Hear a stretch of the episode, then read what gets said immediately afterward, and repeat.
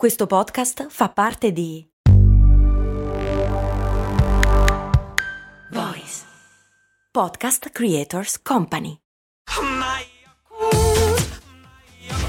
Se a volte ti senti così, ti serve la formula dell'equilibrio.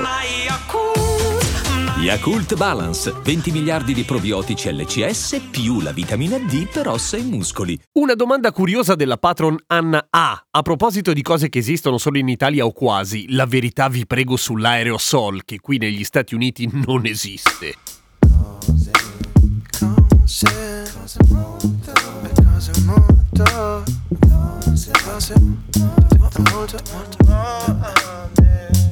Ciao, sono Giampiero Kesten e questa è Cose Molto Umane. Intanto che l'aerosol non esista negli Stati Uniti non lo sapevo, in realtà vedendo un po' e studiando probabilmente è solo che è molto meno diffuso perché per esistere esiste come terapia. Ma intanto che cos'è l'aerosol? Per aerosol in realtà si intende quello che viene prodotto dal nebulizzatore, cioè l'aerosol è la nebbiolina in cui goccioline di liquido, in genere acqua distillata o soluzione fisiologica o whisky a seconda di quello che vi dice il medico, anche se whisky è improbabile, mista a un farmaco rimangono in sospensione. Sono gocce così piccole che appunto sfidano la forza di gravità e rimangono lì appese, come la nebbia e come le nuvole, che sono anche loro dell'aerosol, anche se non fanno molto bene di solito, o meglio, la nebbia non sembra fare molto bene alle vie respiratorie. Ora, il famoso aerosol che in realtà è il nebulizzatore, cioè quella macchina che fa più o meno così viene molto utilizzato in Italia in genere con i bambini, per una ragione che in realtà non è un cazzo male, ovvero questa. La somministrazione di farmaci, ovviamente per le vie respiratorie, per cui vie respiratorie alte fino ai polmoni, se fatta con aerosol può non essere sistemica, vale a dire non bisogna prendersi un grosso pillolone con tanto farmaco dentro che poi viene preso dal corpo fatto a pezzi, ci fa a botte, il corpo ne esce così così, il farmaco ancora peggio e una piccola parte va poi a curare i sintomi o le cause del male in questione. Con l'aerosol è un po' l'equivalente di mettersi il disinfettante sulla ferita rispetto a bombarsi di antibiotici, cioè si riduce tantissimo la quantità di farmaco assunto, perché è più preciso, cioè viene portato esattamente lì dove deve essere portato e appunto questo per i bambini è un grande vantaggio, non che per gli adulti non lo sarebbe, ma probabilmente viene di rado consigliata la terapia aerosol agli adulti perché di base non abbiamo cazzi di metterci lì, cioè preferiamo prendere un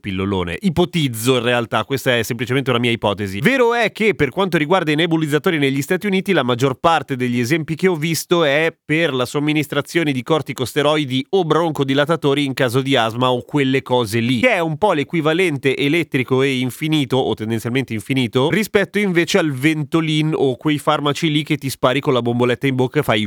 Però anche quello ha quel vantaggio lì, cioè di essere portato direttamente dove deve essere portato. Altra figata è che a seconda delle dimensioni delle goccioline, e questo si può decidere col nebulizzatore ed è abbastanza veloce, dicevo a seconda delle dimensioni delle goccioline, quindi da piccolissime a molto più piccolissime, si decide anche dove vanno a depositarsi, cioè se si fermano subito, se vanno un po' più avanti fino ai bronchioli, bronchiopolmoni. E anche questa è una figata, perché anche questo ovviamente concorre a evitare la dispersione di farmaco a cazzo in giro per il corpo. Come funziona la magia del nebulizzatore? Niente, c'è dentro un piccolo compressore, un pistone che spinge l'aria, che è quello che fa trrr, che produce un getto d'aria a relativamente alta pressione che a sua volta colpisce il liquido e quindi lo spezzetta in tantissime piccole goccioline che tu ti spari nel naso, o meglio con la mascherina te lo nebulizza davanti e tu respirando come la mascherina è bucata mischi aria alla nebbia che ti viene sparata in faccia. È figo tutto sommato, è molto scomodo ed è un rumore che ho sempre considerato fastidioso finché cercando cose sull'aerosol ho scoperto che ci sono lunghissimi video su YouTube di ASMR in cui l'aerosol, il rumore dell'aerosol,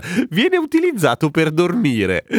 Nel senso non che ci mettono dentro i Valium, proprio che il rumore li fa dormire. Boh, magari è per quello che lo danno ai bambini, perché si calmano. Però i miei ricordi di paternità non coincidono con l'idea di un bambino calmo mentre fa l'aerosol. Anzi, più che altro la guerra. A domani con cose molto umane.